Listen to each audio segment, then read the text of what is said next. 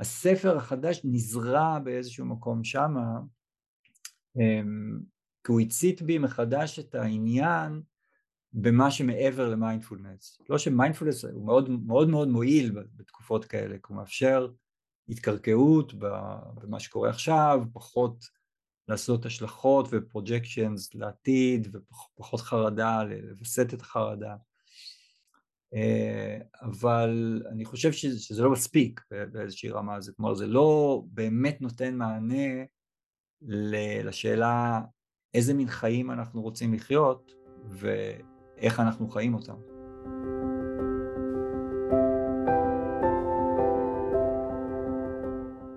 היי, אני ניר קראוזה, ואתם איתי בפודקאסט כל המיינדפולנס, שבו אנחנו מפרקים את הסטרס לחתיכות וממלאים את המרחב בשלווה, שיח מדעי ואורחים מרתקים. הישארו, יהיה מרגיע. שלום לכולם, ברוכים הבאים לפודקאסט כל המיינדפולנס. אני שמח uh, לארח היום בפודקאסט את דוקטור אסף פדרמן. Uh, בדיוק סיפרתי לאסף שאני מכיר אותו מלפני שאנחנו מכירים. Uh, אני זוכר את עצמי לפני הרבה שנים קורא uh, את האתר שלו, גלות רוחנית, שבו הוא היה כותב הרבה מאמרים מאוד uh, מעניינים בהקשר של בודהיזם, וגם מזווית uh, uh, רעננה, מיוחדת. אני חושב שאחד הדברים שאהבתי בכתיבה שלך, שמצד אחד היה ניכר שאתה מבין לעומק ואוהב את הבודהיזם, ומצד שני היה משהו של אה, דמיסטיפיקציה, של הסתכלות יותר מפוקחת, אה,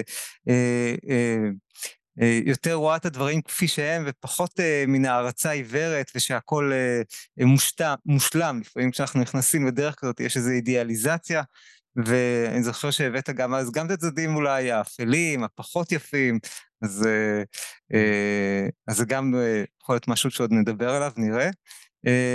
ואסף, אה, אה, בין השאר, הוא אחד מהאנשים שהובילו את תחום המיינדפולנס בישראל.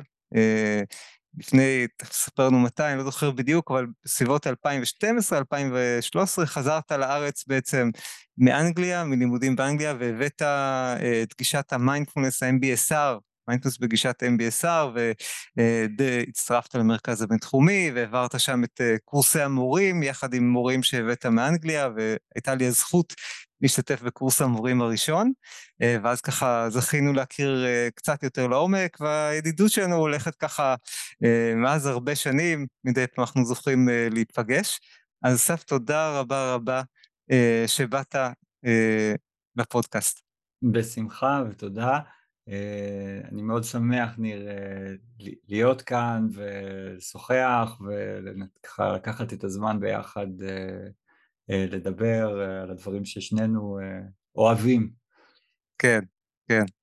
אז אולי השאלה הראשונה שאני רוצה לשאול אותך זה בעצם, איך הגעת לתחום הזה? ככה, מאיפה הגעת, איך הגעת, מתי הגעת? זה כבר לשמוע את הסיפור שלך.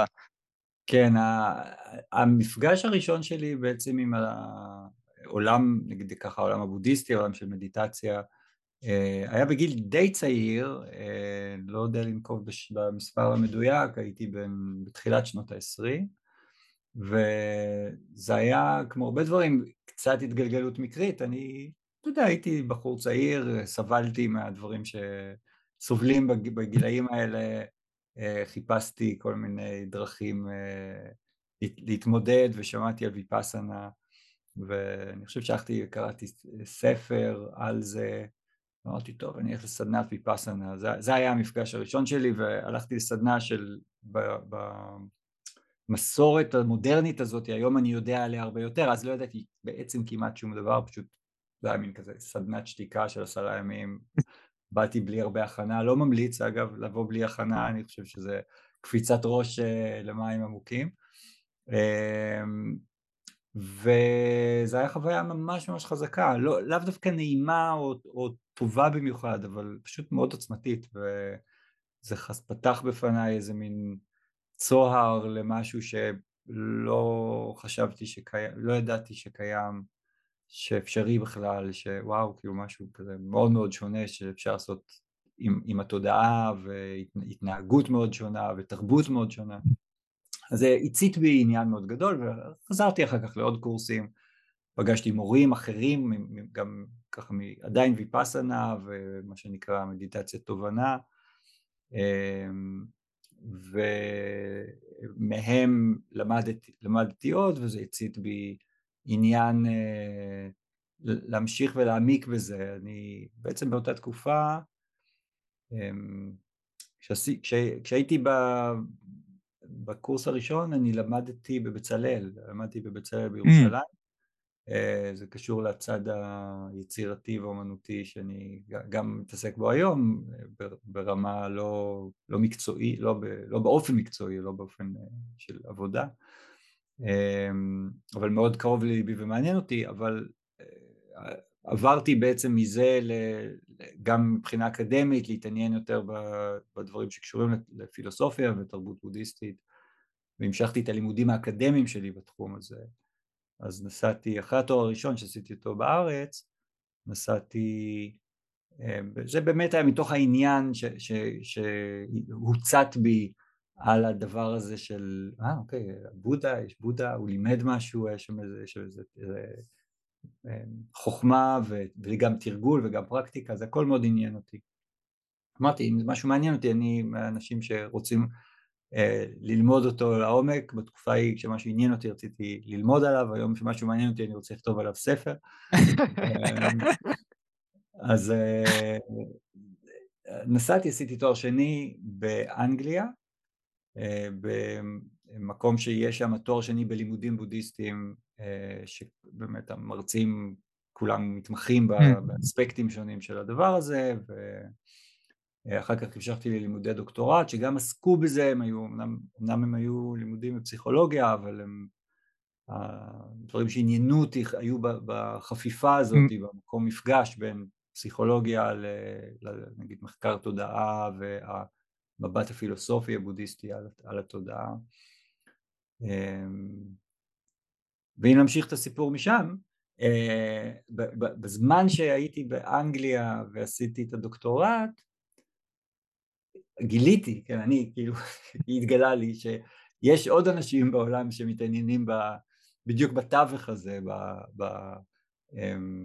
במפגש אמ, הזה בין אה, תרגול ואימון של התודעה לבין אה, היבטים פסיכולוגיים, גם היבטים טיפוליים, ואז שמעתי על ה-MBSR, על ה-Mindfulness Based Stress Reduction ועל ג'ון קבצין שעשה את הדבר הזה כבר הרבה שנים קודם בארצות הברית.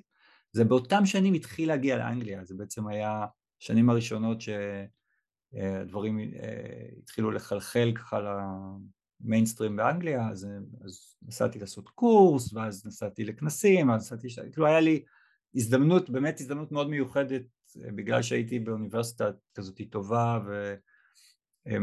ומקושרת ויכולתי משם להגיע להרבה מקומות ולפגוש הרבה אנשים שעסקו בזה אה, אז זה פתח בפניי את העניין הזה, ואז ככה כאילו הלכתי לעשות הכשרה ב, גם, mm. גם בתחום הזה של מיינדפולנס, ואז איך, איך ללמד את זה לאחרים, איך, וכשחזרתי לארץ הבאתי את זה, זה מה שסיפרת בהתחלה, הבאתי את התוכנית ההכשרה הזאת, אמ, ו...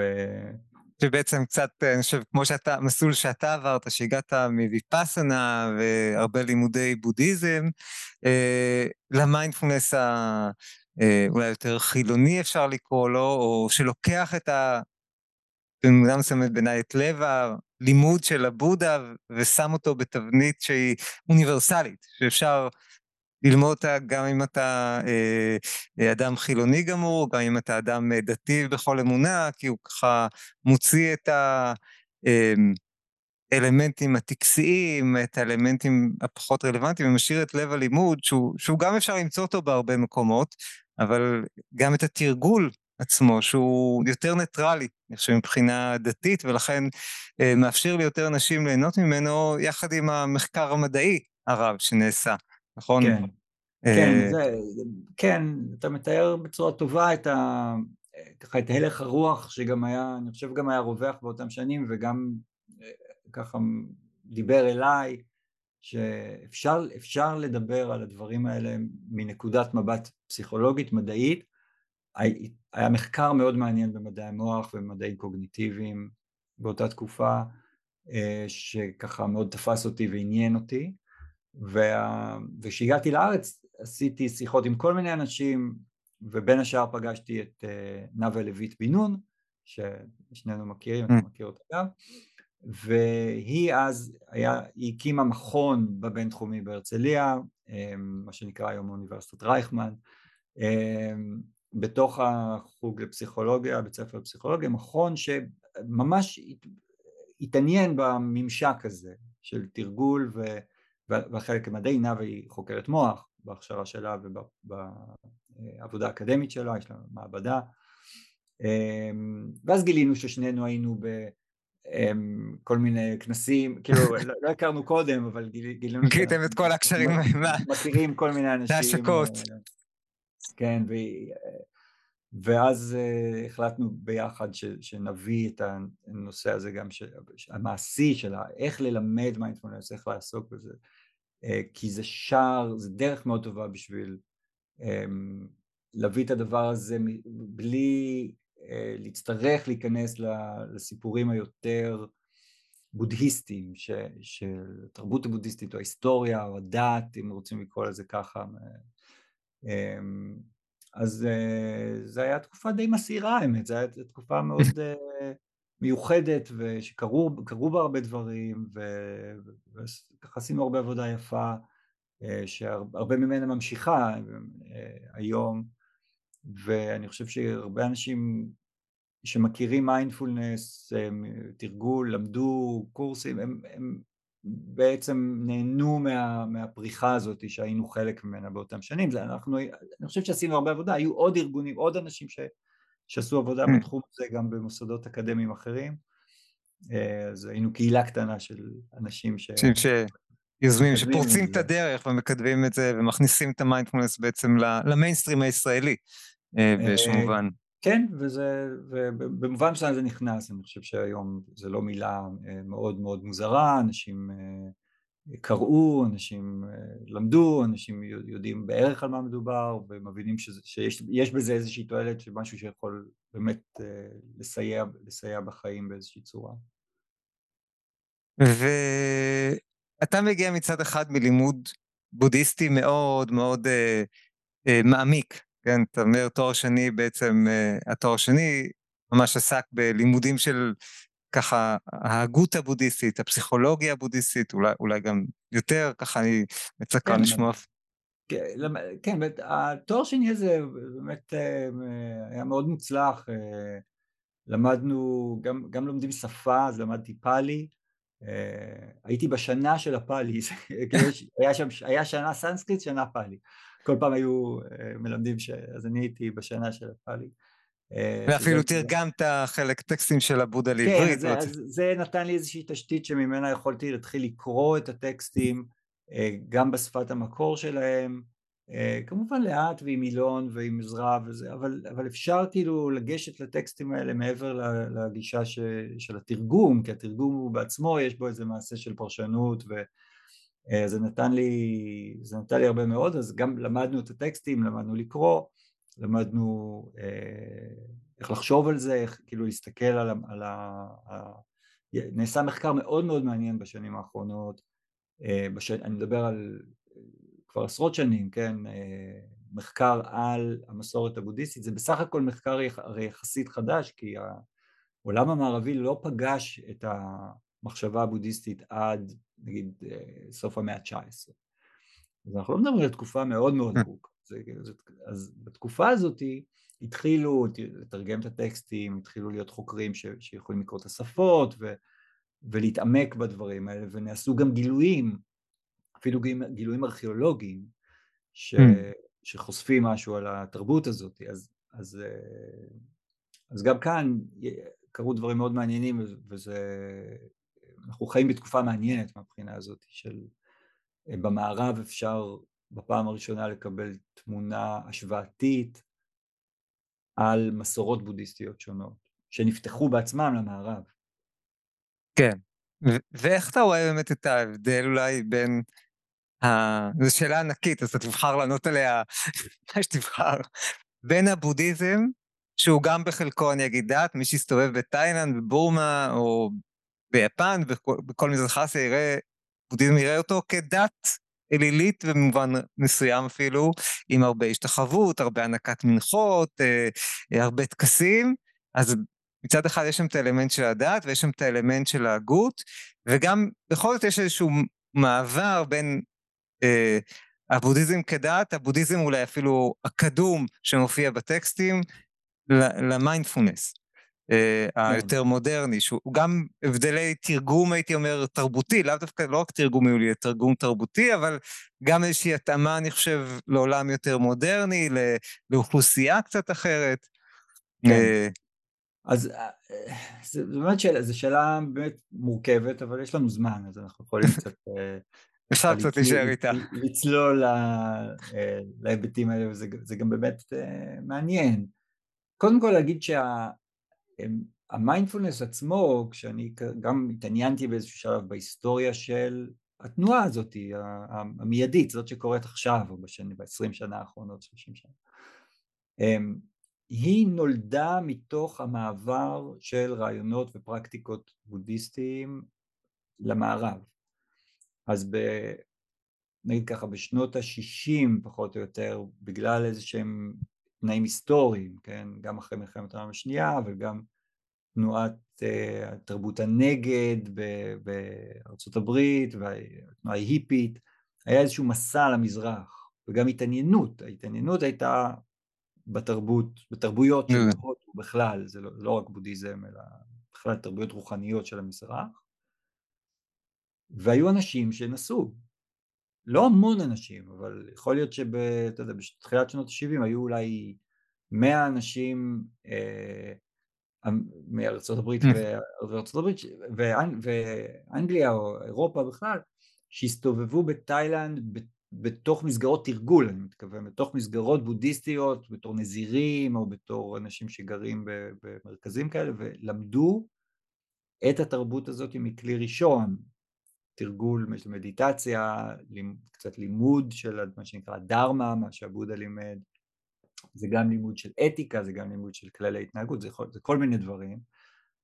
הם חוו את זה, ראו את התועלת שבזה, וחזרו אחר כך, רובם, זה חלק מהם, חזרו למערב, מה שנקרא, והקימו במערב כל מיני מוסדות, והם העמידו תלמידים, והתחילו ללמד, האנשים האלה מוכרים להרבה בטח מהמאזינים כן. אנשים כמו ג'ק קורנפילד. אה, אה, כן, וג'וזף גולדסטיין, כן. ושרון זלצברג, וכריסטופר טיטמוס, אה, זו חבורה מוכרת של אנשים, והיו עוד כמובן, אבל הם, הם באמת השפיעו מאוד בגדול. אז הם, נגיד החבר'ה האמריקאים הקימו מרכז בארצות הברית, שאנשים יכולים לבוא, לעשות ויפאסנה, לתרגל מדיטציה, מאוד הדרך. אמ, והיו עוד, עוד דברים, כלומר, הזן בודהיזם גם הגיע לארה"ב. כן, מצד שני הייתה את ההגירה של ממזרח אסיה לארצות הברית, ויפנים כן, שהגיעו לארצות הברית, וקוריאנים, והם ייצרו נכון. שם אה, מסגרות. כן, משנות החמישים גם יש לנו דבר נוסף, שבגלל אה, הגלות הטיבטית, הגולים הטיבטים, בראשם הדאי למה שברחו מטיבט אחרי ההשתלטות הסינית, הם עברו להודו, ואז הם פתאום נהיו, טיבט היא מקום מאוד מאוד לא נגיש, אבל כשהם היו בהודו הם פתאום היו זמינים, הם פתאום הם התפזרו בעצם, אה, והיו מורים גדולים וידועים אה, בתוך המסורות האלה, פתאום נהיו יותר זמינים אה, לאנשים מכל, מכל המקומות, אבל גם מהמערב. בקיצור, אז יש פה איזה רגע מאוד מעניין היסטורי, אמ, ובתוך הרגע הזה עכשיו אנחנו יכולים להסתכל ככה לעשות זום אין לאיזה, למשהו מאוד מאוד ספציפי, יושב אמ, אדם צעיר שקוראים לו ג'ון קבלצין, אנחנו מכירים אותו, אמ, והוא בכלל אה, לומד אה, מיקרוביולוגיה ב-MIT, אה, הוא למד תואר ראשון, אחרי זה, אחרי זה לומד לימודים מתקדמים, ובמהלך הלימודים שלו, זה שנות ה-60, הוא נמצא במקום הנכון, מה שנקרא, בקמפוסים בארצות הברית, אז הוא נחשף, בא מישהו מדבר על זן, בא מישהו, שמע על ויפאסנה, הוא הולך לעשות קורס ויפאסנה, ומתוך החוויות שלו הוא מבין שיש פה משהו שיכול להיות מאוד מאוד מועיל לאדם האמריקאי הממוצע, לא, ל, לא למישהו שהוא מחפש רוחני או היפי או אחד ש... ש או, אומנ, או אומנים שרצו לפתוח את הראש mm. לכיוונים האלה, לא, יש פה איזה משהו שאני מרגיש שבטוח יהיה מועיל לאנשים פשוט שסובלים ממחלות, מכאב, מכל מיני צרות בחיים, ויש פה משהו שיכול להועיל להם. והוא לוקח את הדברים האלה שהוא חווה ולמד, ומנסה לתרגם אותם בצורה כזאת שהוא יוכל להשתמש בהם ממש במסגרת של בית חולים. ו- וזה היה אה. רגע הלידה של מיינדפולנס, של, של, הוא קרא כן. לדבר הזה מיינדפולנס, הוא חיפש גם איך לקרוא לזה, אבל איך אני אקרא לזה, אני לא אקרא לזה. כן, אפילו בהתחלה הוא לא קרא לזה מיינדפולנס, בהתחלה הוא קרא לזה awareness training. כן, אני... בדיוק, הוא קרא לזה relaxation and stress reduction, או היה לזה כל כן, מיני שמות. כל מיני התגלגלות של שמות עד שזה הגיע כן. למילה מיינדפולנס. אבל כן, הוא חיפש איך לתאר את זה ואיך לקרוא לזה, ובסוף הוא לקח את המילה מיינדפולנס, שהיא גם יש לה את ההיסטוריה הבודהיסטית, זו מילה שיש לה משמעות בתוך ההקשר הבודהיסטי, אבל היא גם מילה באנגלית, היא כזאת היא קצת ניטרלית, וזה אפילו לא מדיטציה, זה, זה כאילו...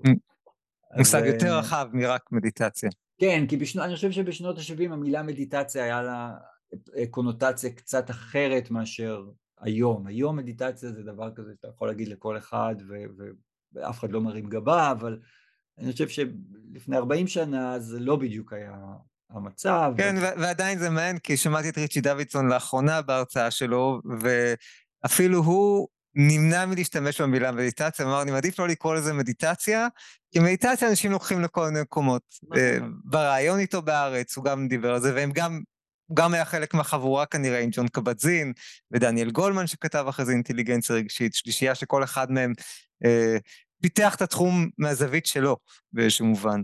כן, ו- ובמובן הזה אני מסכים לגמרי, אני, אני חושב שהם צודקים שמדיטציה זה מילה מעורפלת. היא יכולה להיות יכול, כל מיני משמעויות, שחלקן הן לא רלוונטיות או כן רלוונטיות. כאילו זה, זה, זה להגיד משהו מאוד מאוד רחב, וכשאנחנו נכנסים לתחום הזה, אה, זה, זה כמו שאומרים טיפול או אה, ריפוי, זה, זה או פסיכולוגיה, זה שם. כן, מה זה, זה יכול להגיד המון דברים. אם אנחנו נכנסים לתוך הדברים, אז אנחנו, טוב שיהיה לנו מילים ספציפיות שמתארות דברים יותר יותר אה, מדויקים. בקיצור זה היה הראשית של הדבר הזה של מיינדפולנס, אה, מסיבות אה, שאפשר להבין אותן, שבגלל שזה היה די חילוני ופסיכולוגי ומנוסח בשפה רפואית, וזה הפך לקורס, אפשר לעשות אותו פעם בשבוע, באים לאיזה חדר ונפגשים ולומדים משהו, אז היה יותר קל לחקור את זה. מאשר לחקור משהו שקורה באיזה מנזר בטיבט, בהרים, כן, יותר מסובך. אז, אז התחילו לחקור את זה, המחקר הראה כמה זה באמת פוטנטי וחזק ומועיל ושיש לזה השפעות, כל מיני דברים מפתיעים. אה, אז על מחקר לגבי מחקר פתאום התחיל להיות איזו תנועה כזאת של אה, עניין כן. אני חושב שגם זה שג'ון קבטזין בעצמו בא מהרקע המדעי, אז כן. הוא מהר מאוד התחיל לחקור את זה. זאת אומרת, לפי תוך כן. מספר מועט של שנים הוא התחיל לפרסם קצת מאמרים ולעשות מחקרים, אה, כי הוא היה בתוך מוסד אקדמי, אה, אני מתאר לעצמי, אז זה חלק היה, כן, מהמוטיבציה שלו. הוא היה ממש דובר של השפה המדעית והאקדמית אה, בצורה שוטפת, אז זה היה טבעי שזה, שזה יקרה ככה. כן, אז זה היה, זה היה הדבר הזה. אמ, ולהבין את הסיפור בצורה הזאת זה להבין שיש פה באמת איזה עניין של תרגום, ותמיד בתרגום יש את הבעיה הזאת שדברים גם הולכים לאיבוד, וגם דברים חדשים נוצרים. תרגום זה לא העתקה, אנחנו אף פעם לא יכולים להעביר משהו שהוא בדיוק מה שהוא היה, כי אחרת אם אנחנו מעבירים את זה בדיוק זה לא תרגום. תרגום יש לו איזה, איזה מהלך שהוא העברה.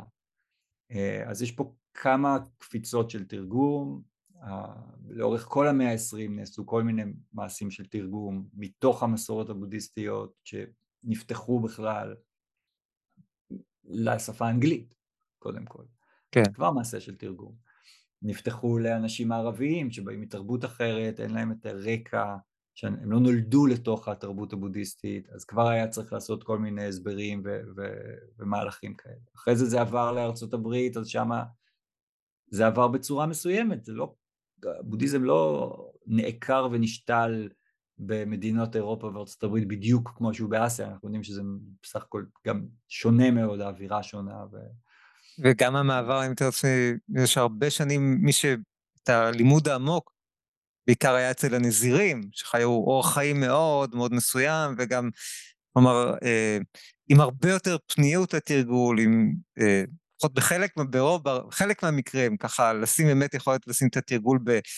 כדבר העיקרי בחיים, כן, שהלימוד הזה הוא כן. הדבר העיקרי בחיים, ללימוד ששם את הדגש, אה, שגם בארצות הברית, מעט מאוד אנשים הלכו להיות אה, נזירים בארצות הברית. מי שכבר נסע להיות נזיר, אז נסע למזרח. אז בסוף, גם המורים המערביים, אפילו אלה שהיו נזירים, היו צריכים ללמד אנשים שהם לא היו נזירים, שהם המשיכו, באים לעשרה ימים ויפסנה, אבל אחרי זה חוזרים לחיים שלהם. זה גם סוג של אה, תרגום לאוכלוסייה אחרת, לאורח חיים אחר, מאוד מאוד מאוד שונה. זה, כל הדבר הזה בעצמו הוא תופעה מודרנית. מודרנית לא במובן שזה מערבי, זה לא, לא, לא, זה לא הכוונה שלי, הכוונה שלי שזה מודרני באסיה. הרעיון שאתה יכול להיות פקיד, ב, לא יודע, בבנק או בממשלה או משהו כזה, ואתה יוצא לעשרה ימים או שבוע ועושה ריטריט ומתרגל מדיטציה, ו... אה, ואז אתה חוזר הביתה וממשיך עם החיים הרגילים שלך, זה לא דבר שלאורך המסורת הבודהיסטית בת 2500 שנים, זה לא היה דבר מרכזי, יכול להיות שהיה קצת מזה, אבל זה, זה, זה בטוח לא היה מרכזי כל כך, ובהרבה מובנים זה, זה פשוט יצירה מודרנית של משהו, כי כמו שאתה אומר, בתוך המסורת הזאת, אם אתה רוצה לקחת את התרגול הזה ברצינות, אתה בדרך כלל ככה מתפטר מעבודה בבנק, והולך, או לובש את הגלימה, שזה מצטרף לאיזשהו ארגון, איזשהו, איזשהו מקום שאתה יכול לעשות את זה, להתפנות בעצם, זה, יש בזה היגיון, זה לא עניין של, של, של נזירות, כמו של פשוט התפנות, אתה מתפנה mm. לתרגל את זה, לתרגל את הדבר הזה, והתרגול עצמו הוא לא רק מדיטציה, שאני לא אובן לא נכון, כשאני אומר תרגול אני מתכוון למשהו רחב יותר, אתה בעצם משנה את אורח החיים שלך בשביל שהוא יהיה מותאם יותר להתפתחות נפשית, תודעתית, אמ, כי האמירה הבסיסית היא שהחיים הרגילים, נגיד אם אתה חקלאי או אתה עובד באיזה מפעל, הם לא מותאמים בשביל, העבוד, בשביל העבודה הרוחנית הזאת. Mm, שזה... אין לך, אין לך זמן, אין לך, אתה, אתה לחוץ, יש לך טרדות, אתה, אתה, לא יכול, אתה לא יכול להספיק לעשות את כל הדברים. שזה, שזה מעניין איך אני שומע את זה, ומשהו בי אה, מתכווץ. כאילו, ה... אה, כאדם מודרני, שבאורך שנים משלב את ההתפתחות התודעתית עם, אה, גם עם ויפאסנה, גם עם נסיעות, אה, אה, נסעתי פעם לאיזה שלושה שבועות של תרגול במיינמר, בבורמה, במנזר כן. שם, והייתה חוויה מדהימה מהמון בחינות. ועל מיינמר אומרים, לא יודע אם זה נכון, ש-20% מהאוכלוסייה עשתה ויפאסנה. זה אחוז מטורף, 20 אחוז עזבו את החיים למשך שבוע, עשרה ימים לעשות uh, תרגול מדיטציה. Uh, אבל מצד שני, המקום הזה של להגיד או נזירות או כלום, הוא uh, נחווה לי קשה, אני מודה. כן, כן. כי אתה אדם מודרני, זה לא, זה לא מפתיע, אבל ואני חושב גם שזה, זה, זה, מה שאמרתי זה לא אמירה שלי, כן, זה לא משהו שאני חושב שהוא באמת אמור להיות ככה. אה, אבל אני חושב שזה שיכולת, אתה באופן אישי והרבה אנשים כמוך, גם אני, כן, יכול, יכולת לנסוע לשלושה שבועות לארץ אחרת ולשבת ולתרגל, זה דבר שלא היית יכול לעשות אם היית עיקר אה. בתאילנד או, ב, לא. או ב... לא יודע מה, איפשהו, גם בארצות הברית, כן? אם, כן. אם היית אה, עובד באיזושהי... כן, זאת אומרת, המונח חופשה הוא בכלל מונח חדש כן, בסופו של דבר. פנאי, חופשה זה מונחים של 100-150 שנה ולא יותר.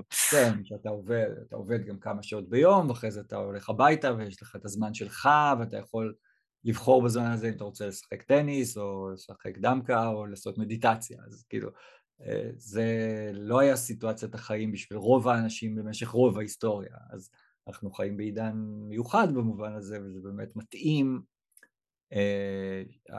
אני חושב שהבודהיזם יש לו גם תכונה מאוד מעניינת ש, שאני חושב שהוא מתאים את עצמו, זה, זה מערכת גמישה יחסית, והיא יודעת להתאים את עצמה, והיא, והיא, והיא באמת עוברת איזושהי התאמה עכשיו, גם למודרניות, לעולם הגלובלי והמודרני שאנחנו חיים בו, וגם לתרבות המערבית, אה, שיש בה מדע ויש בה טכנולוגיה אמ, מאוד מתקדמים והחברה משתנה ואיך שהחברה בנויה משתנה, אז הבודהיזם יכול להתאים את עצמו במידה מסוימת, כן, ויש לו את האפשרות להיות מותאם לדבר הזה, שזה בעיניי כוח אה, גדול וזה מעיד על ה... באמת על החוזקה של התרבות הזאת, תרבות מאוד מעניינת ומאוד, כאילו יש בה איזה עומק, גם עומק ויחד עם זה היא לא נוקשה במובן הזה שהיא נשענת על רק על מוסדות אה, ארכאיים כאלה. כן, אני חושב שאולי זה חלק ממה שמייחד את הבוזדיזם, שגם מלכתחילה ההתפשטות שלו, שבאה דרך שליחים, באה באופן יחסי מאוד בדרכי שלום, וגם בכל מדינה הוא ממש תפס, השתלב לתוך התרבות המקומית, והכיל אותה, זאת אומרת, בדרך מאוד יפה, אפילו ברמה התיאולוגית, יש משהו בתיאולוגיה הבודהיסטית שאומרת, אנחנו יכולים להיות לך אלים ותפיסות אה, אמוניות כאלה ואחרות, כן, אנחנו רואים במזרח אסיה, אז בכל תרבות היה את האלים שלה, אבל uh, uh, התפיסה שאנחנו מדברים על משהו שהוא מעבר לאלים, על איזשהו שחרור שהוא מעבר למעגל הזה uh, של הסבל uh, ושל הגלגולים, אז במזרח אסיה זה מאוד עזר להשתלב בכל תרבות, וכשאתה במיינמר אז זה, יש שם את הבון ואת הדתות העתיקות שהן איכשהו לפעמים משולבות בתוך זה, ובתאילנד את הדתים שלהם, וביפן אתה יכול למצוא אנשים ש... נולדים uh, בטקס, uh, בטבילה נוצרית, ומתחתנים בטקס שינטו, וכשהם uh, מתים אז הטקס הוא בודהיסטי. והיפנים אין להם, אין להם בעיה עם זה, כי זה באמת אולי חלק מהגמישות האינהרנטית של uh, הבודהיזם, ואז כשהוא הגיע למערב הוא גם הצליח, הצליח להגמיש את עצמו, uh, ולשמור על איזשהו לב, על איזה שלד uh, מאוד אוניברסלי, ו, ולהתאים את עצמו לתרבות שלנו. כן. זה, זה כמובן מוזר בעיקר לאנשים ערביים שיש להם אה, כזה מסורת של הדתות המונותאיסטיות אה, שהן אה, קונפליקטואליות ולא יכולות להכיל אחת את השנייה. אז ב, ב, במזרח, בדתות של הודו, הדברים אחרת לגמרי מהבחינה הזאת הרעיון, הרעיון הזה של דת, כי אם אנחנו משתמשים במילה הזאת, אז היא, היא יכולה להיות קצת בעייתית אפילו במובן הזה שזה... בודהיזם כן, יש לו אלמנטים דתיים, אבל הוא לא דת במובן הזה, המובן המערבי של, שאנחנו מכירים כמו יהדות, נצרות, אסלאם. כן. אין שם אל שבורא את העולם, אין שם... אה, אין שם את המערכת הזאת ולכ... וגם, ולכן גם אין להם את הבעיה העקרונית הזאת של האמונה אה, שהיא צריכה להיות חד, חד בדבר אחד. אה, אז אה, במובנים מסוימים גם, זה גם לא דת, במובנים האלה אפשר להגיד, כן. זה, זה, זה לא דת. אני, זה גם כתבתי בספר החדש, אני מנסה להסביר קצת מה הדבר הזה, אני אוהב היום להשתמש במילה תרבות. אני חושב שאפשר לדבר על תרבות בודהיסטית. שזה מונח יותר רחב, פחות uh, נוקשה, כן? יש תרבות בודהיסטית, היא נשענת על איזשהם עקרונות שהם גם פילוסופיים, יש בהם הבנה של הפסיכולוגיה ויש בהם גם פרקטיקות, וחלק מהפרקטיקות גם, יש גם פרקטיקות דתיות, שאגב הן לא משותפות לכל הבודהיסטים בעולם, אלא יש, הבוד, יש בודהיסטים בתאילנד, יש פרקטיקות מסוימות, ביפן יש פרקטיקות אחרות, בטיבט יש פרקטיקות אחרות בודהיסטיות. אמ, אבל כן יש איזושהי תרבות אחת שאפשר להצביע על המאפיינים שלה או לדבר הזה שהיא, הערכים שעומדים בבסיס שלה. אמ, זה מעניין, אתה אומר תרבות אחת ואני חושב אה, שיש משהו בתפיסה אה, של שינוי וגמישות ושל דברים, אה, ושהניסיון למצוא תרבות בכלל אחת הוא מין גישה כן. מאוד מערבית, שהיא מנוגדת אולי לתפיסה של הבודהיסטית שאומרת, אה, אה, שמצביעה על ריקוד, שמצביעה על גמישות, על הקושי לחפש הגדרה אחת, אה, כותרת אחת, אה, שכותרת היא תמיד רק כותרת. כן, כן, אני לא מתכוון שיש מהות, שיש מהות אחת בלתי משתנה, זה, זה, זה, אנחנו מה שנקרא מפצלים שערות על ה... יכולים להיכנס לאיזה דיון מאוד מאוד פילוסופי על זה.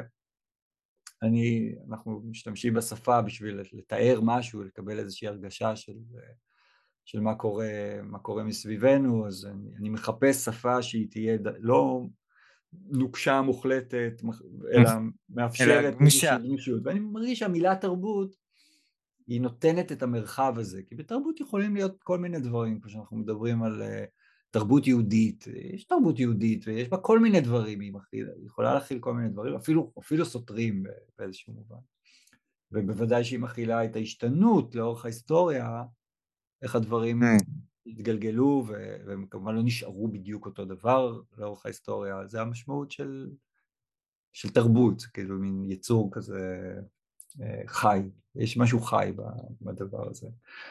אמ, אז אני, וזה- אני כן, וזה אולי דווקא, אני רוצה ללכת מפה, וזה מביא אותנו ככה, אני יודע שאתה לאחרונה כתבת ספר חדש, שהוא בדיוק אה, אה, עכשיו מתחיל לצאת, אה, וקמפיין מימון המונים, אה, שבעצם אומר, אוקיי, למדנו את המיינדפולנס, סיימנו, אה, למדנו את הקורס המיינדפולנס, למדנו את הבסיס של השיטה, ו- ואיך ממשיכים את זה הלאה, נכון? ובספר בעצם מדבר בעצם על מה אפשר אנחנו כאנשים מודרניים, אה, עסוקים אה, עם האתגרים של העולם המודרני, מה אנחנו יכולים לקחת מהתרבות הבודהיסטית הזאת, אה, מהתכנים שלימד הבודה לחיים שלנו, ודברים, ומה שהבודה לימד, אני אפילו קורא לזה פסיכולוגיה בודהיסטית, זאת אומרת להפריד בין הדת, או אפילו תפיסה מטאפיזית בודהיסטית, שגם על זה הוא דיבר קצת,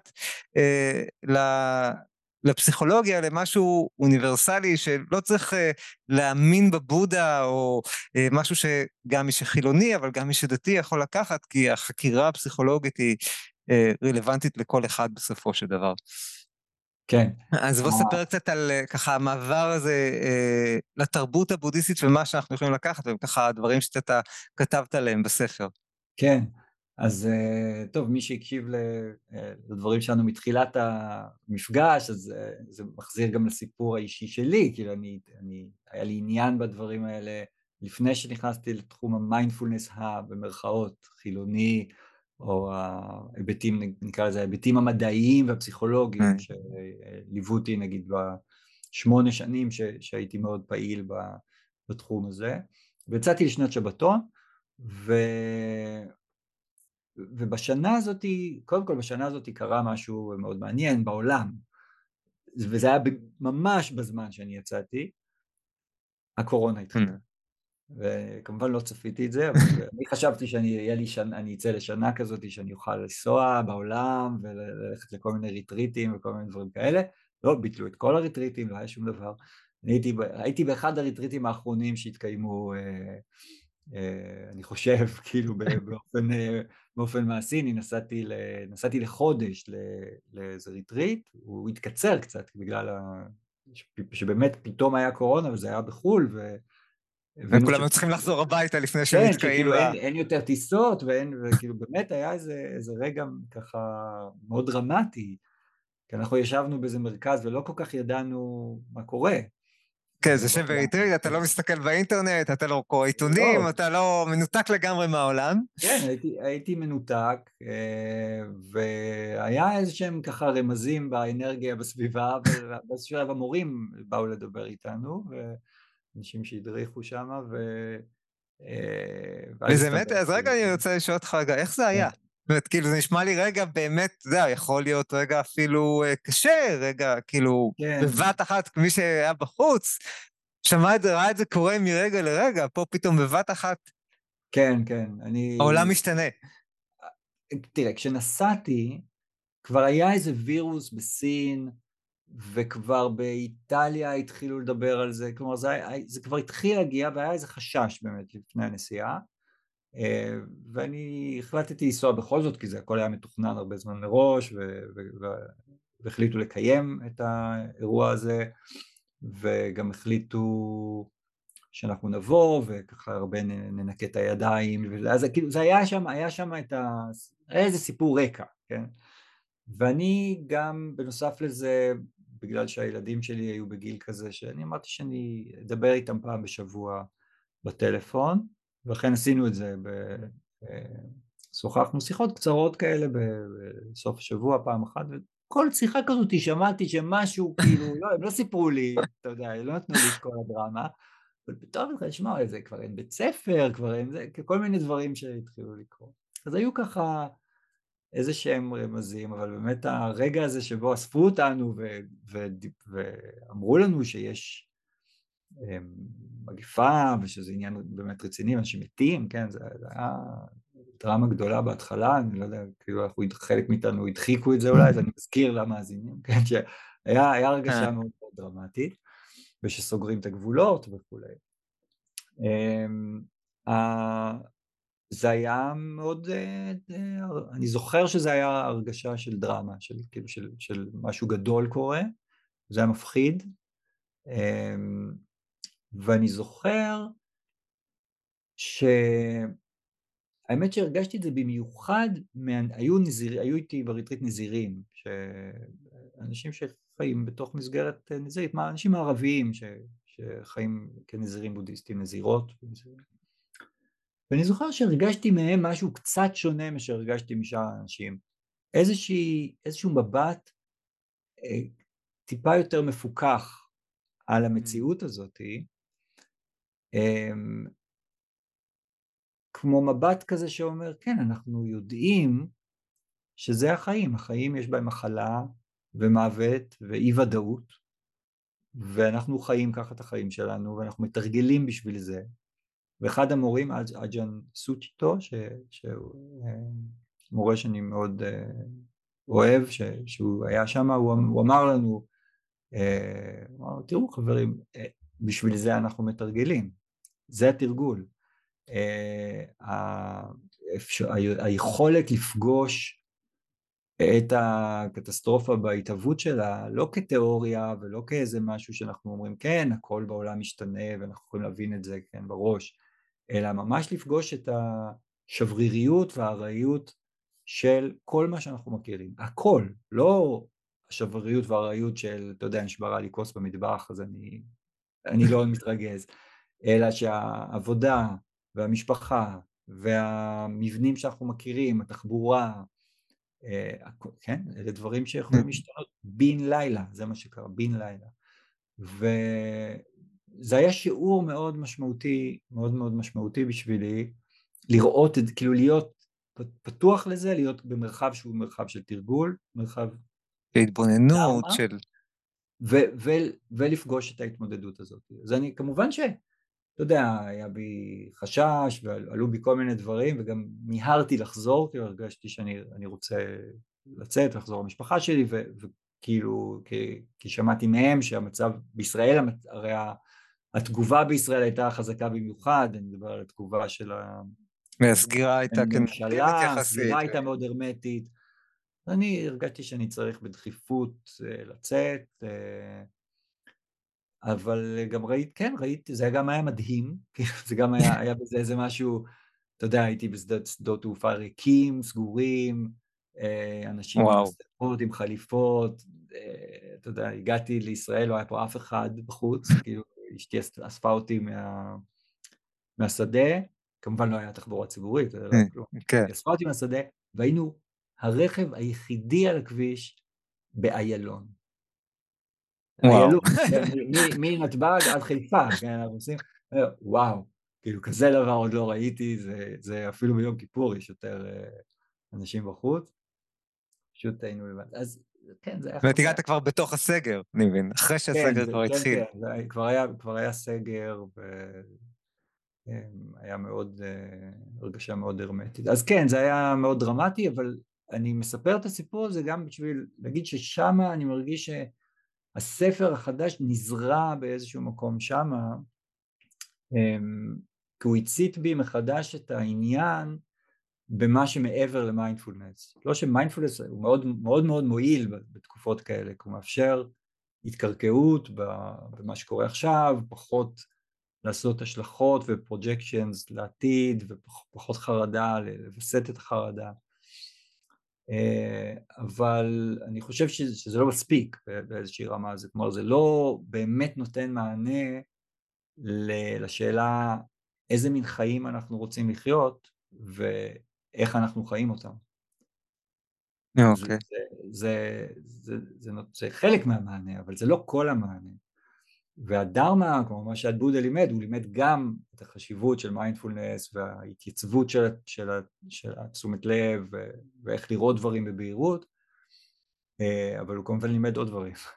אז אה, אמרתי, אוקיי, יש פה איזה עניין מחודש בדרך שעבודה לימד, ואני רוצה להסתכל עליה באופן הרחב ביותר, ובצורה לא דוגמטית, כלומר לא בפריזמה הדתית, האסייתית, הצ...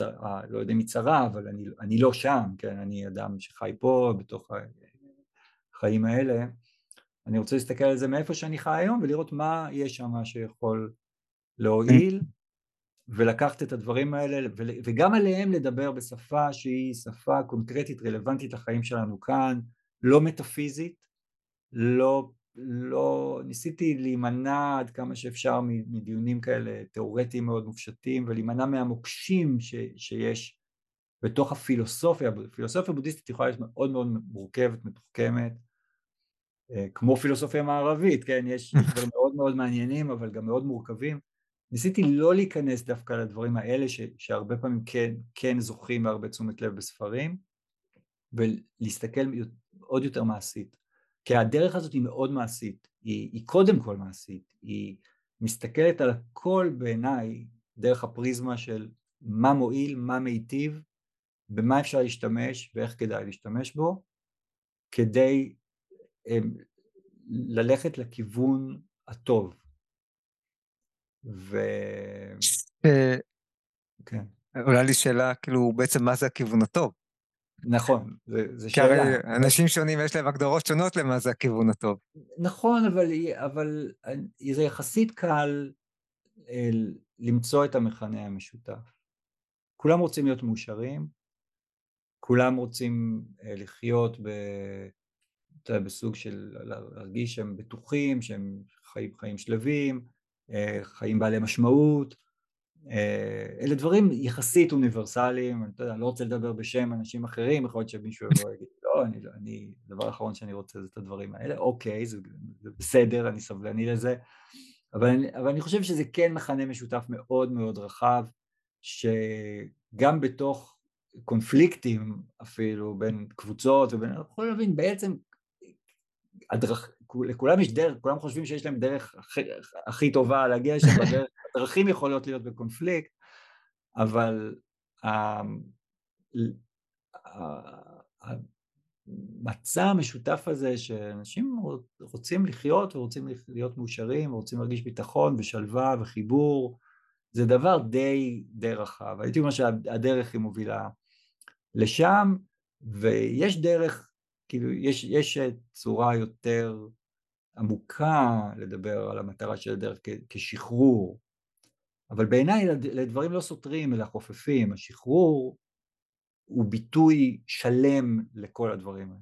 שחרור המשמעות שלו זה חיים שהם, יש בהם שקט וביטחון ואהבה וחברות וכ... וכל הדברים הטובים האלה. אז, אז בואו נדבר רגע על המושג הזה של שחרור ושחרור ממה, כן, אני חושב שהבודה מאוד מדויק מה שאומר שחרור, וגם קצת רדיקלי, בטח עבורנו בעולם המערבי, ההישגי, הרודף כל הזמן, המכור אה, לטלפונים ו, אה, ולחדשות ו, ולצרכנות. אז רגע, מה, מה זה השחרור שאתה מתכוון אליו? אז אה, אני חושב שיהיה קל להרבה אנשים להבין את הדבר הזה כשחרור, באמת כשחרור מ... חמדנות ותאווה, שזו תנועה אחת מאוד חזקה, שגורמת לנו סבל, זו תנועה שגורמת סבל, חמדנות ותאווה, היא גורמת סבל גם לעצמנו וגם לאחרים, זו תנועה מאוד חזקה. Mm. שחרור מזה, שחרור משנאה, עוינות, אלימות, זו תנועה גם כן מאוד mm. שגורמת סבל. אלה, הייתי אומר, אם רוצים להבין שחרור בצורה הכי בסיסית, זה שחרור מהדברים האלה. והשחרור מהדברים האלה הוא, הוא בעצם גם שחרור מבלבול, הוא שחרור כאילו לגבי, בלבול לגבי מה, אתה יודע, מה הטבע, הדברים האמיתי ומה באמת חשוב. אז אם לוקחים ברצינות את הדבר הזה, זה מגיע לעומקים, כלומר אפשר לדבר על, על שחרור שם בצורות מאוד מאוד עדית, גם מעודנות ועמוקות, אבל, אבל אני חושב שכמעט לכל אחד זה יכול להיות ברור, ש... שיש יכול להיות תועלת בפחות תאווה וחמדנות, תועלת בפחות אלימות ועוינות. אה, אבל אני רוצה רגע אפילו בואו נתעכב רגע על התאווה וחמדנות, שאני חושב שהיא כן. אחד מהאתגרים, אה, כי הרבה אנשים יגידו, מה, אני רוצה עוד ועוד דברים, אני רוצה יותר כסף, אני רוצה יותר כן. הצלחות, אני רוצה להגיע לתפקיד יותר טוב בעבודה, לעלות, להיות יותר ויותר בכיר, יותר השפעה, כאילו הרצון ביותר הוא, הוא חלק ממה שמגדיר את החברה שלנו, הייתי אומר. נכון, רוצה כן. עוד uh, טלוויזיה יותר טובה, רוצה אוטו יותר טוב. Uh, כן. ומה רע בזה? כן, כן. אז, אז תראה, בדיוק, בדיוק בגלל הדברים האלה, ואני מכיר את השאלות ואני מכיר חלק מהתשובות, על זה כתבתי, כלומר הספר הוא, mm. יש שם פרק שלם שמוקדש ממש לדברים האלה, יש יותר מפרק אחד כי זה בא מכל מיני mm. זוויות. אה, זה, זה, זה שאלות מצוינות, אני חושב שאני אני לא רוצה לבטל אותן, אני רוצה לקחת אותן ולחקור אותן ולהשתמש בהן כדי באמת לבדוק את הדבר הזה. אם שמת לב, אני לא השתמשתי למשל במילה השתוקקות או רצון, כי אני, אני, לא, אני, אני לא ממהר לדבר על אה, שחרור מהשתוקקות או שחרור מרצון, שאלה ביטויים שהם טיפה יותר אה, עדינים והם גם יש בהם תועלת, כלומר אה, אפשר לרצות להיות יותר חכמים או לרצות להיות יותר בחברות אחד עם השני, או להיות, להיות, אז, אז איך אפשר לדבר על, על, על זה שהרצון הוא דבר שצריך להיפטר ממנו? לא, בוודאי שיש לו מקום. אני חושב עכשיו שאולי הייתי מתרגם על זה כשפה יותר מודרנית, כשחרור מהתמכרות. אוקיי, בדיוק, אז כי אני חושב שהחוויה... כן, היא צורה קיצונית של אה, משיכה מאוד חזקה למשהו שהוא לא מועיל לנו, שהוא לא, לא, טוב, לא טוב לנו כשאנחנו נתפסים עליו.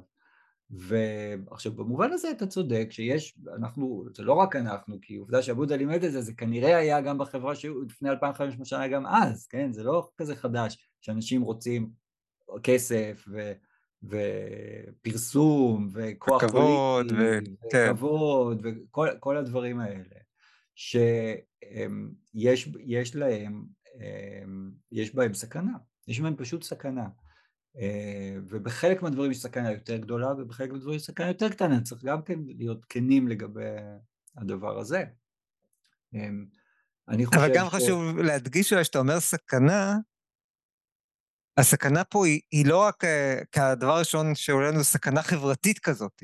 Mm-hmm. ופה הבודה מדגיש, אני חושב, הוא גם מדבר על סכנה חברתית, אבל גם מדבר על הסכנה, על איך זה פוגע בנו. זאת אומרת, איך כן. ההתמכרות כן. עוד ועוד ועוד, כן? כן. אה, היא באיזשהו מובן, היא פוגעת בנו. היא גורמת נכון. לנו לסבל, לכל אחד נכון. שחווה את זה. הרדיפה, אני, אני, אני מסתכל על זה, אפשר להסתכל על זה מכמה, מכמה צדדים. אה, קודם כל באמת יש, יש, יש לי פרק בספר שהוא מוקדש לכסף, וזה לא כי אני חשבתי שכסף זה נושא שצריך להקדיש לו פרק, אלא כי בדרך שעבודה לימד, יש דרך שהוא אמר, דרך מורכבת משמונה חלקים, יש לה שמונה, שמונה היבטים שאפשר לדבר עליהם, כסף זה אחד מהם. הרבה פעמים מתרגמים את זה כפרנסה, כן, אבל בעצם המשמעות של זה זה, זה, זה המשאבים שאנחנו מקבלים מהעבודה ואיך אנחנו משתמשים במשאבים האלה ומוציאים אותם. אז במילים אחרות, כן, בתקופה ההיא, אני לא חושב שכסף זה הדבר המרכזי, כן, כמו שהיה עושר או צורות צורות אחרות שהיו, היה, היה כסף. אז מה, אז תרגמת בעצם פרנסה נכונה לכסף. אני, אני, הייתי, כן, אני משתמש במילה פרנסה נכונה, אבל בעצם אני מתמקד הרבה בחלק הזה של הפרנסה שהוא קשור לכסף, כי יש חלק אחר של פרנסה שהוא קשור לעבודה, למה אנחנו עושים, וזה פרק אחר בתוך הדרך, זה גם, גם חשוב, כאילו איך אנחנו מעבירים את היום שלנו, מה אנחנו עושים ב... אבל החלק הזה של הכסף עצמו הוא, הוא באמת מאוד חשוב, ובעולם שלנו הוא סופר חשוב, כי זה כאילו בכל מקום, אי אפשר להסתכל על שום מקום ואין משהו שקשור איכשהו לכסף, והכסף במובן מסוים הוא בכלל לא, אנחנו מסתכלים עליו כמשהו חומרי, אבל הוא לא ממש חומרי, כי הוא, הוא לא באמת משהו שאפשר להחזיק אותו, הרי הוא רק, מה שאנחנו מחזיקים זה את הייצוג שלו, אנחנו נגיד שטר, הוא מייצג הבטחה מסוימת, הוא לא כן. בעצמו, אי אפשר לאכול אותו, אי אפשר לשתות אותו, זה רק, הוא רק מייצג אה, את החלוטין. אה, אני לפעמים כשאני מסביר ריקות, אז אני אומר, כסף הוא במובן מסוים הכי מדגים את האלמנט של ריקות. כן, אה, גם קצת לקחתי את זה מיובל נוח הררי, כשהוא בספר שלו להיסטוריה מסביר על הכסף, הוא מסביר את זה כל כך בצורה של ריקות, כי כסף, השטר הזה, שהיום כבר אין שטר, זה הרי ביטים במחשבון של הבנק, זה, ואני מעביר כן. בביט, אני מעביר ב, אה, באפליקציה אחרת, או, או שיש שטר, אבל השטר עצמו לא שווה כלום, רק ה, כשאנחנו נותנים לו את המשמעות, כשאני, כשהוא נמצא, ב, אם אני אקח את השטר של המאה שקל ואקח אותו ל, לאנגליה, נראה שלא יהיה לי כל כך מה לעשות איתו, כי אין שם אף אחד שיחליף שקלים. אז פתאום הוא כן. לא שווה כלום. כן, אז אני חושב שהוא קורא לזה אה, או ישות מדומיינת, או... כן. אה, אז שזה, בעצם זה מקבל את הכוח שלו מהסכמה של בני אדם, ויש היום הסכמה מאוד מאוד רחבה לגבי כסף, ולכן יש כסף. כאילו כולנו יודעים וחושבים ומאמינים בדברים האלה, ולכן גם אם זה מיוצג בתוך אה, מספרים בחשבון בנק, או בשטרות, או בצ'קים, או בכל דבר כזה, אז אנחנו... מתייחסים לזה באותה, mm. באותה רצינות, ומהרצינות הזאת זה באמת מקבל תוקף. אה, אז זה, זה, זה, זה מין היבט, היבט אחד, אבל המערכת יחסים שלנו עם זה היא קריטית ל-well-being שלנו. ואני לא אוהב להיכנס לקלישאות על זה, כלומר, שכסף הוא יודע, דבר מסוכן או בעייתי, או לא. כסף הוא נחוץ בגלל שהוא משמש לכל כך הרבה דברים, הוא נחוץ בשביל דברים מסוימים והוא מסוכן בשביל דברים אחרים.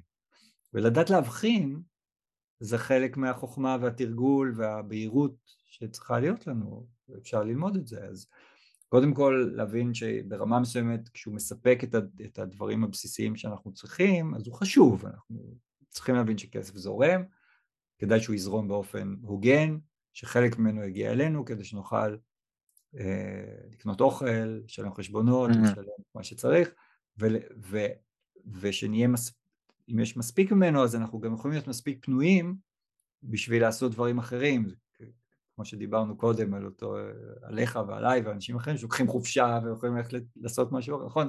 זה שימוש, אנחנו משתמשים במשאבים האלה הכספיים שיש לנו בשביל זה. אני לא ראיתי בשום מקום שעבודה יצא נגד זה.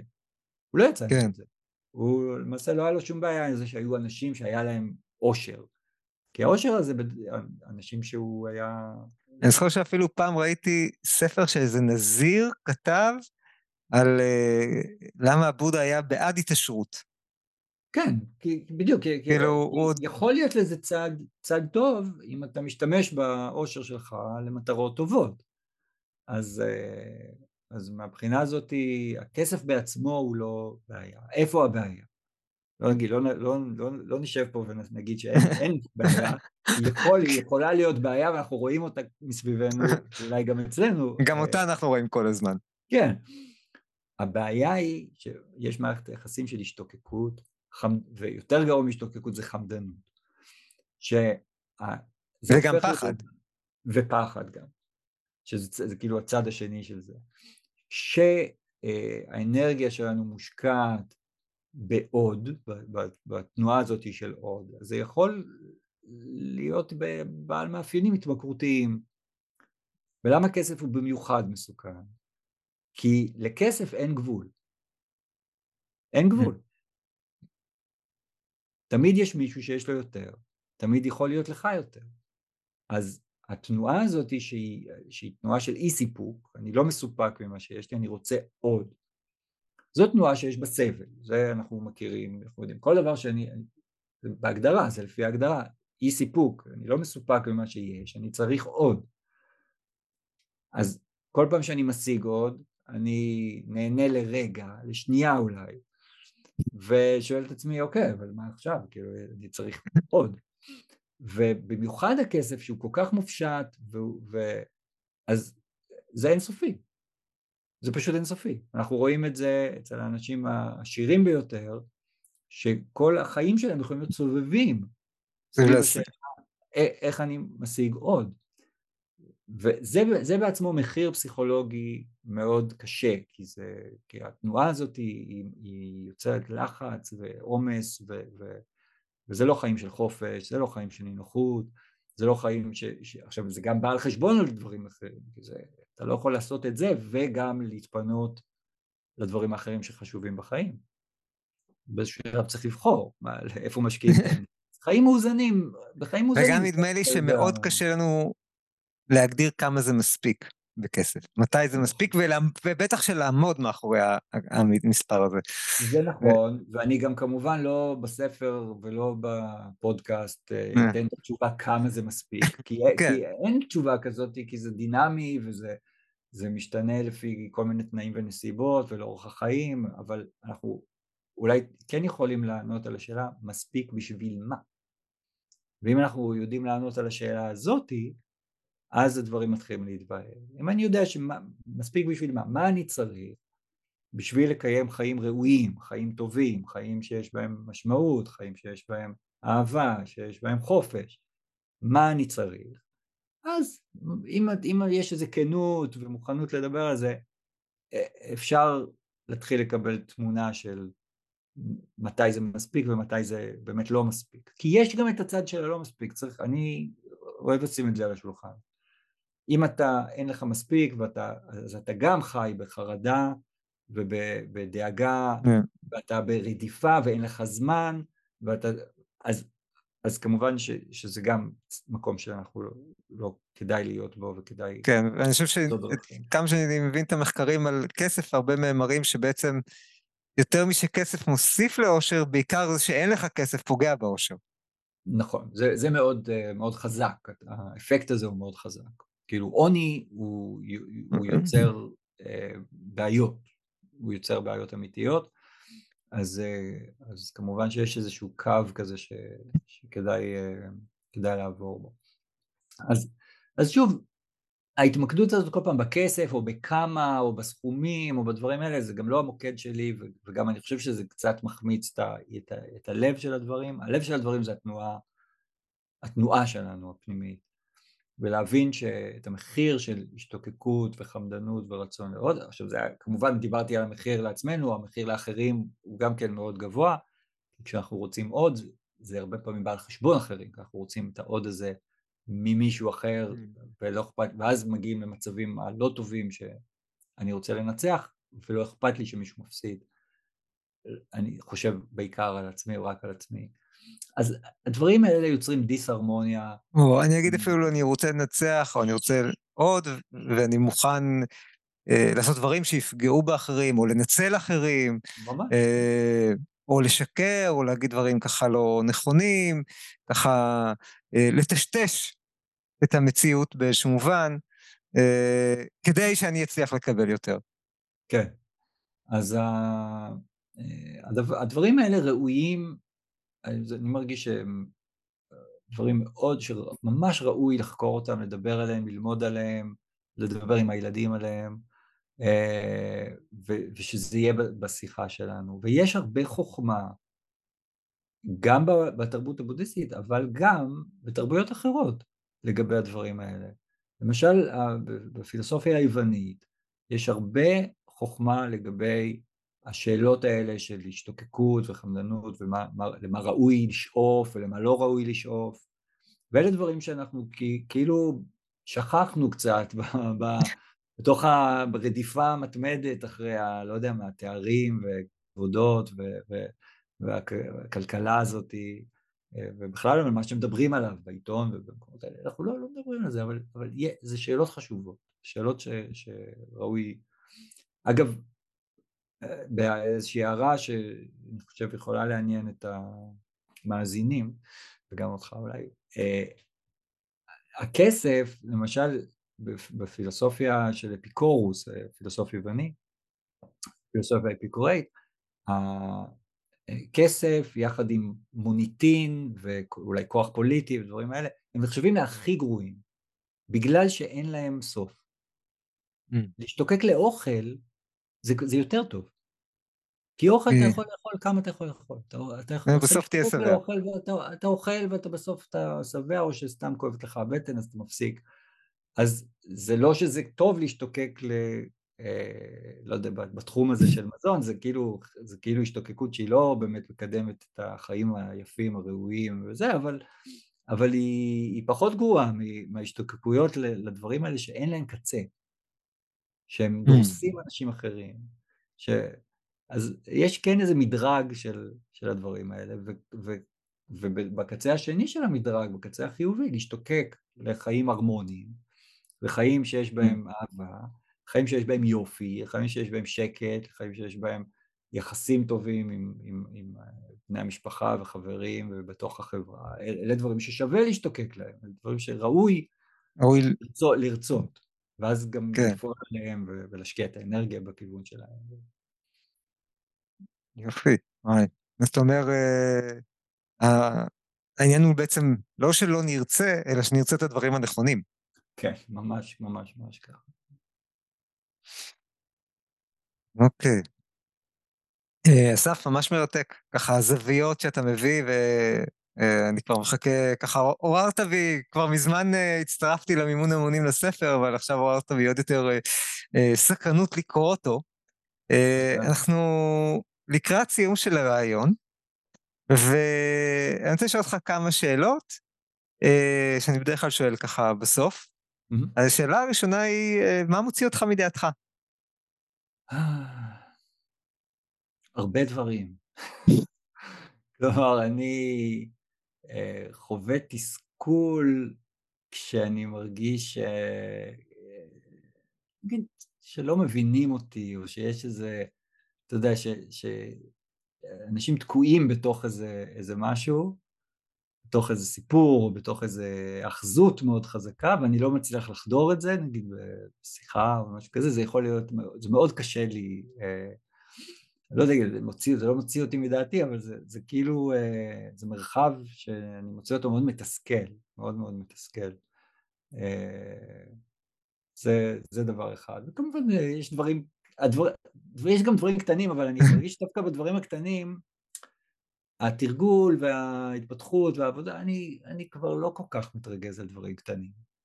אתה יודע, יש okay. אוקיי. לפעמים מרגיז אותי משהו, אבל זה כאילו, זה, זה חולף מהר, זה חולף מהר. זאת אומרת, המקום של uh, שיחה שבה אני מרגיש שאני לא מובן, זה תסכול שהוא יותר uh, כן, עמוק. כן, כאילו, יש, יש איזה, נגיד, כמו לדבר עם מישהו שיש איזה תיאוריה, כמו אני מזהה שם נגיד כמו, כמו תיאוריית קונספירציה כזאת, ויש איזו אמונה מאוד חזקה במשהו, ומנסים לשכנע אותי ואני לא, לא רוצה להשתכנע, אבל, אבל אין, אין כאילו, זה, השיחה תקועה, זה, זה, זה מתסכל אותי.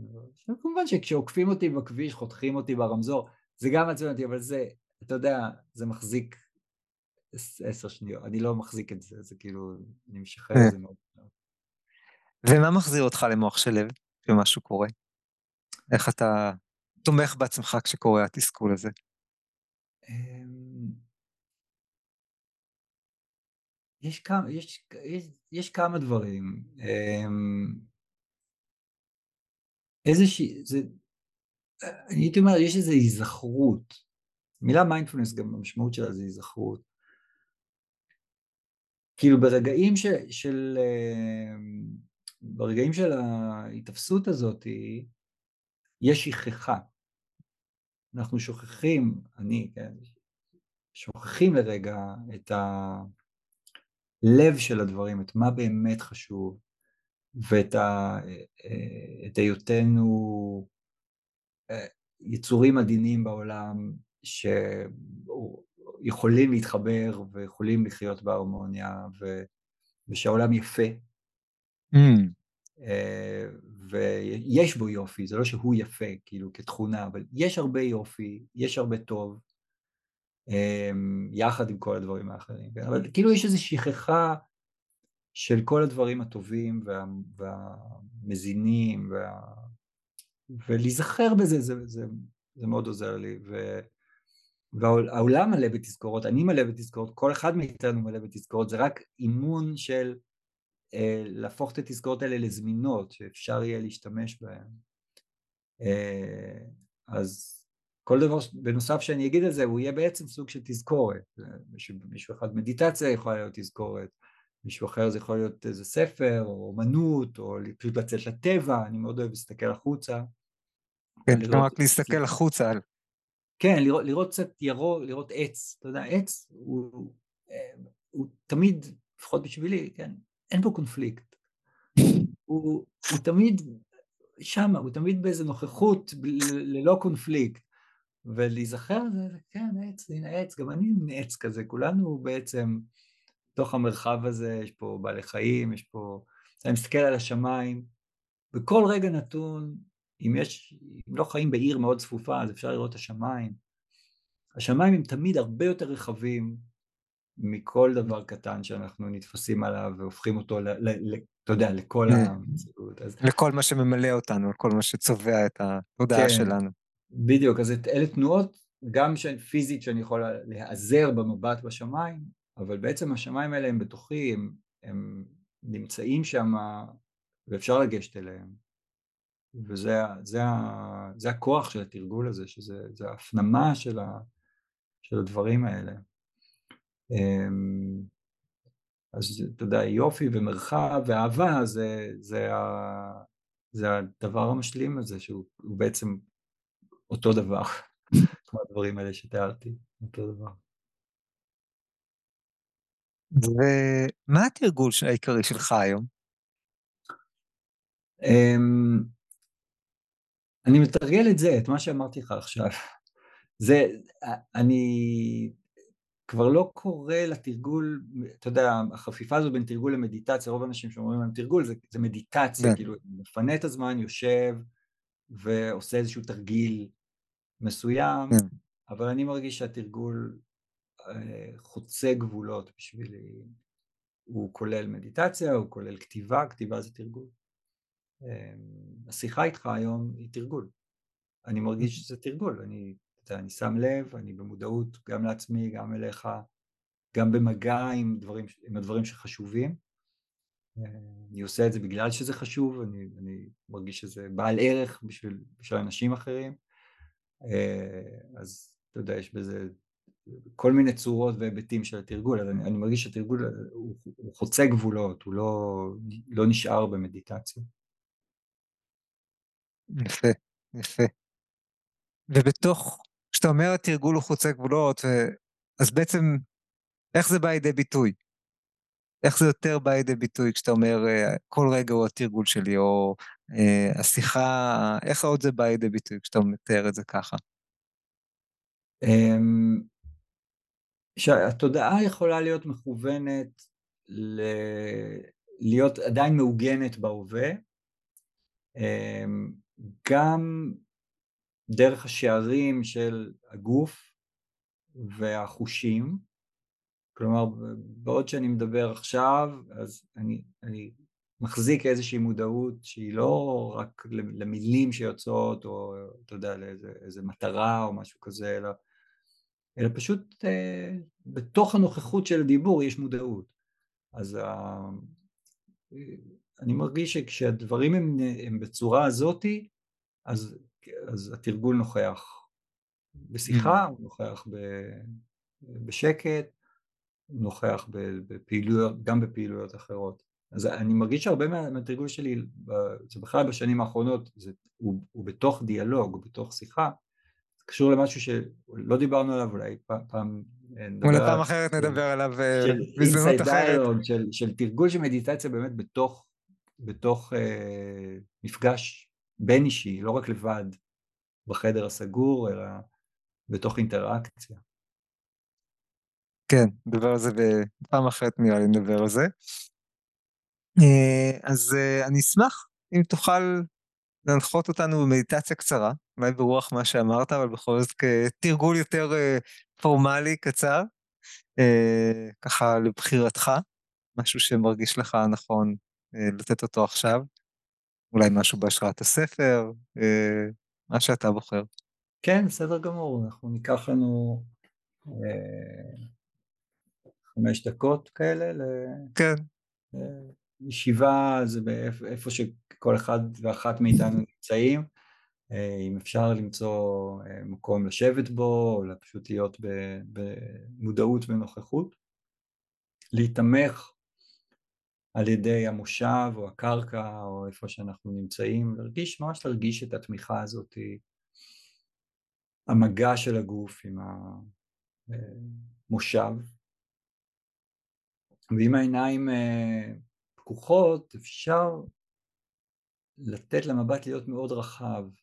זה גם נכון לגבי עיניים עצומות, במבט רחב רחב, לא צריך להיתפס או להתמקד על משהו מסוים.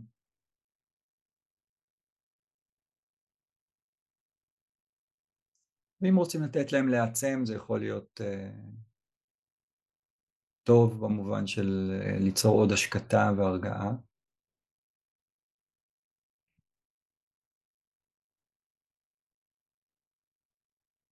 בתוך המרחב הזה מתקיימת נשימה בגוף ויש לנו את האפשרות המופלאה לדעת שיש נשימה.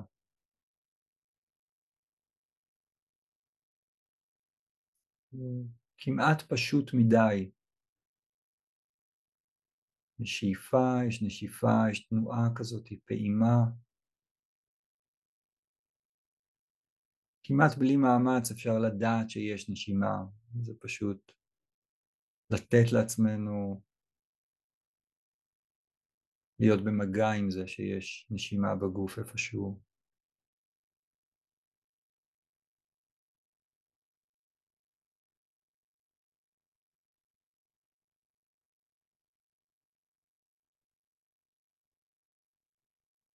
ולהרגיש איך השאיפה והנשיפה מתרחשים בעצם באיזה מרחב גופני, נותנים הזנה לגוף כולו והרפייה לגוף כולו.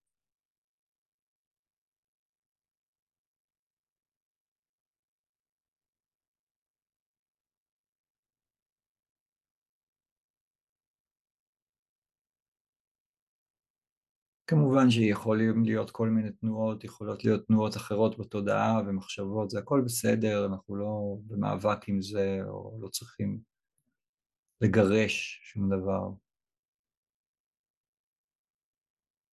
יחד עם הכל יש נשימה ויש גוף. ברגע הזה ואפשר לשהות רגע במרחב הזה שבו לא צריך לפתור שום דבר, ליהנות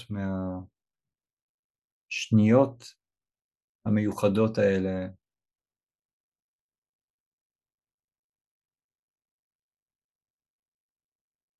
שבהם יש אולי טעם, אפילו חמקמק של הכל בסדר, זה בסדר עכשיו ככה. לרגע אחד לא צריך לרדוף אחרי אה, משהו מסוים.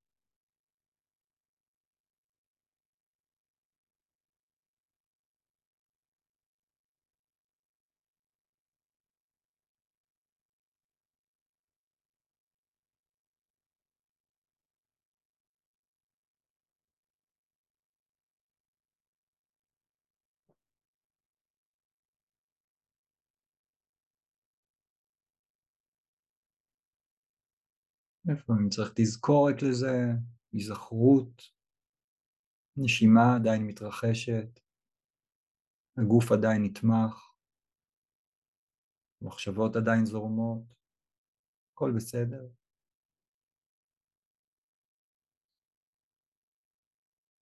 עדיין אפשר להיות עם זה לא צריך לרדוף אחרי שום דבר ברגע הזה ספציפית.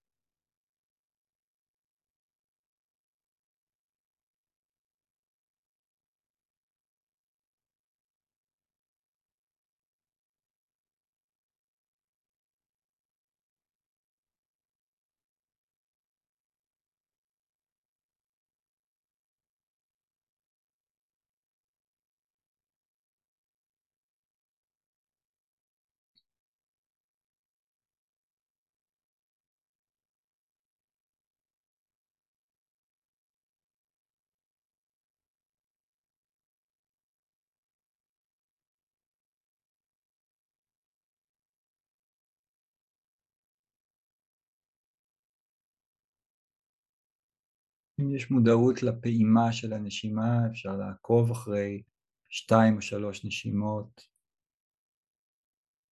הכניסה והיציאה של האוויר, שאיפה ונשיפה.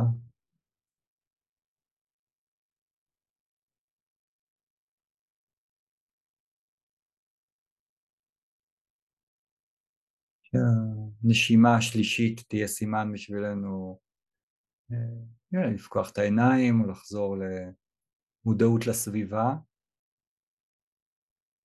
אפשר עם העיניים נפקחות לשמור משהו מהאיכות הזאת הפתוחה, הרחבה, שמתבוננת בעולם, מסביב, במקום היפה והמיוחד הזה שיש לנו את הזכות uh, להיוולד לתוכו ולהעביר בו את התקופה הזאת.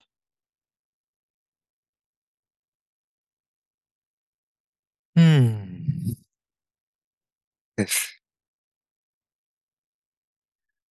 תודה רבה, אסף. תודה רבה אה, שבאת לרעיון הזה בפודקאסט. אה, והמון בהצלחה עם הספר. אני אשים אה, פה בקישור, מי שיצפה ברעיון יהיה קישור לאימון המונים, אפשר להצטרף כבר עכשיו ולקנות אותו, ולקבל אותו כשהוא יצא עוד מעט. כן, תודה. כן, ניר, תודה רבה שהזמנת אותי. ושאירחת אותי פה עם השאלות המצוינות, שהיה לי הנאה צרופה אה, לחקור ביחד ולהיזכר ביחד אה, בכל הדברים האלה. אה, ותודה על התמיכה ב-Head של הספר. כן, הוא יצא, אני חושב שהוא יהיה כבר בחוץ בקיץ, אז התמיכה בשלב הזה היא כמובן מאוד משמעותית ועוזרת לו להיוולד. השם שלו יהיה הדרך מעבר למיינדפולנס? אה, כן, הדרך אה, כנראה משהו, כותרת משנה אה, מעבר למיינדפולנס, או מה שעבודה לימד מעבר למיינדפולנס. מצוין. אוקיי. תודה רבה רבה. תודה, להתראות. זהו. עד כאן לפרק של היום. אם אהבתם את הפרק, אל תשכחו לדרג את הפודקאסט באפליקציה או בפלטפורמה שדרכה אתם מקשיבים לנו. עכשיו ייצרו רגע. חישבו על חבר או חברה שלכם, שגם הוא זקוק לקצת רוגע ושלווה, להפחית את הסטרס. שילחו להם את הקישור לפרק הזה. הם יודו לכם. עד לפעם הבאה, באהבה, ניר.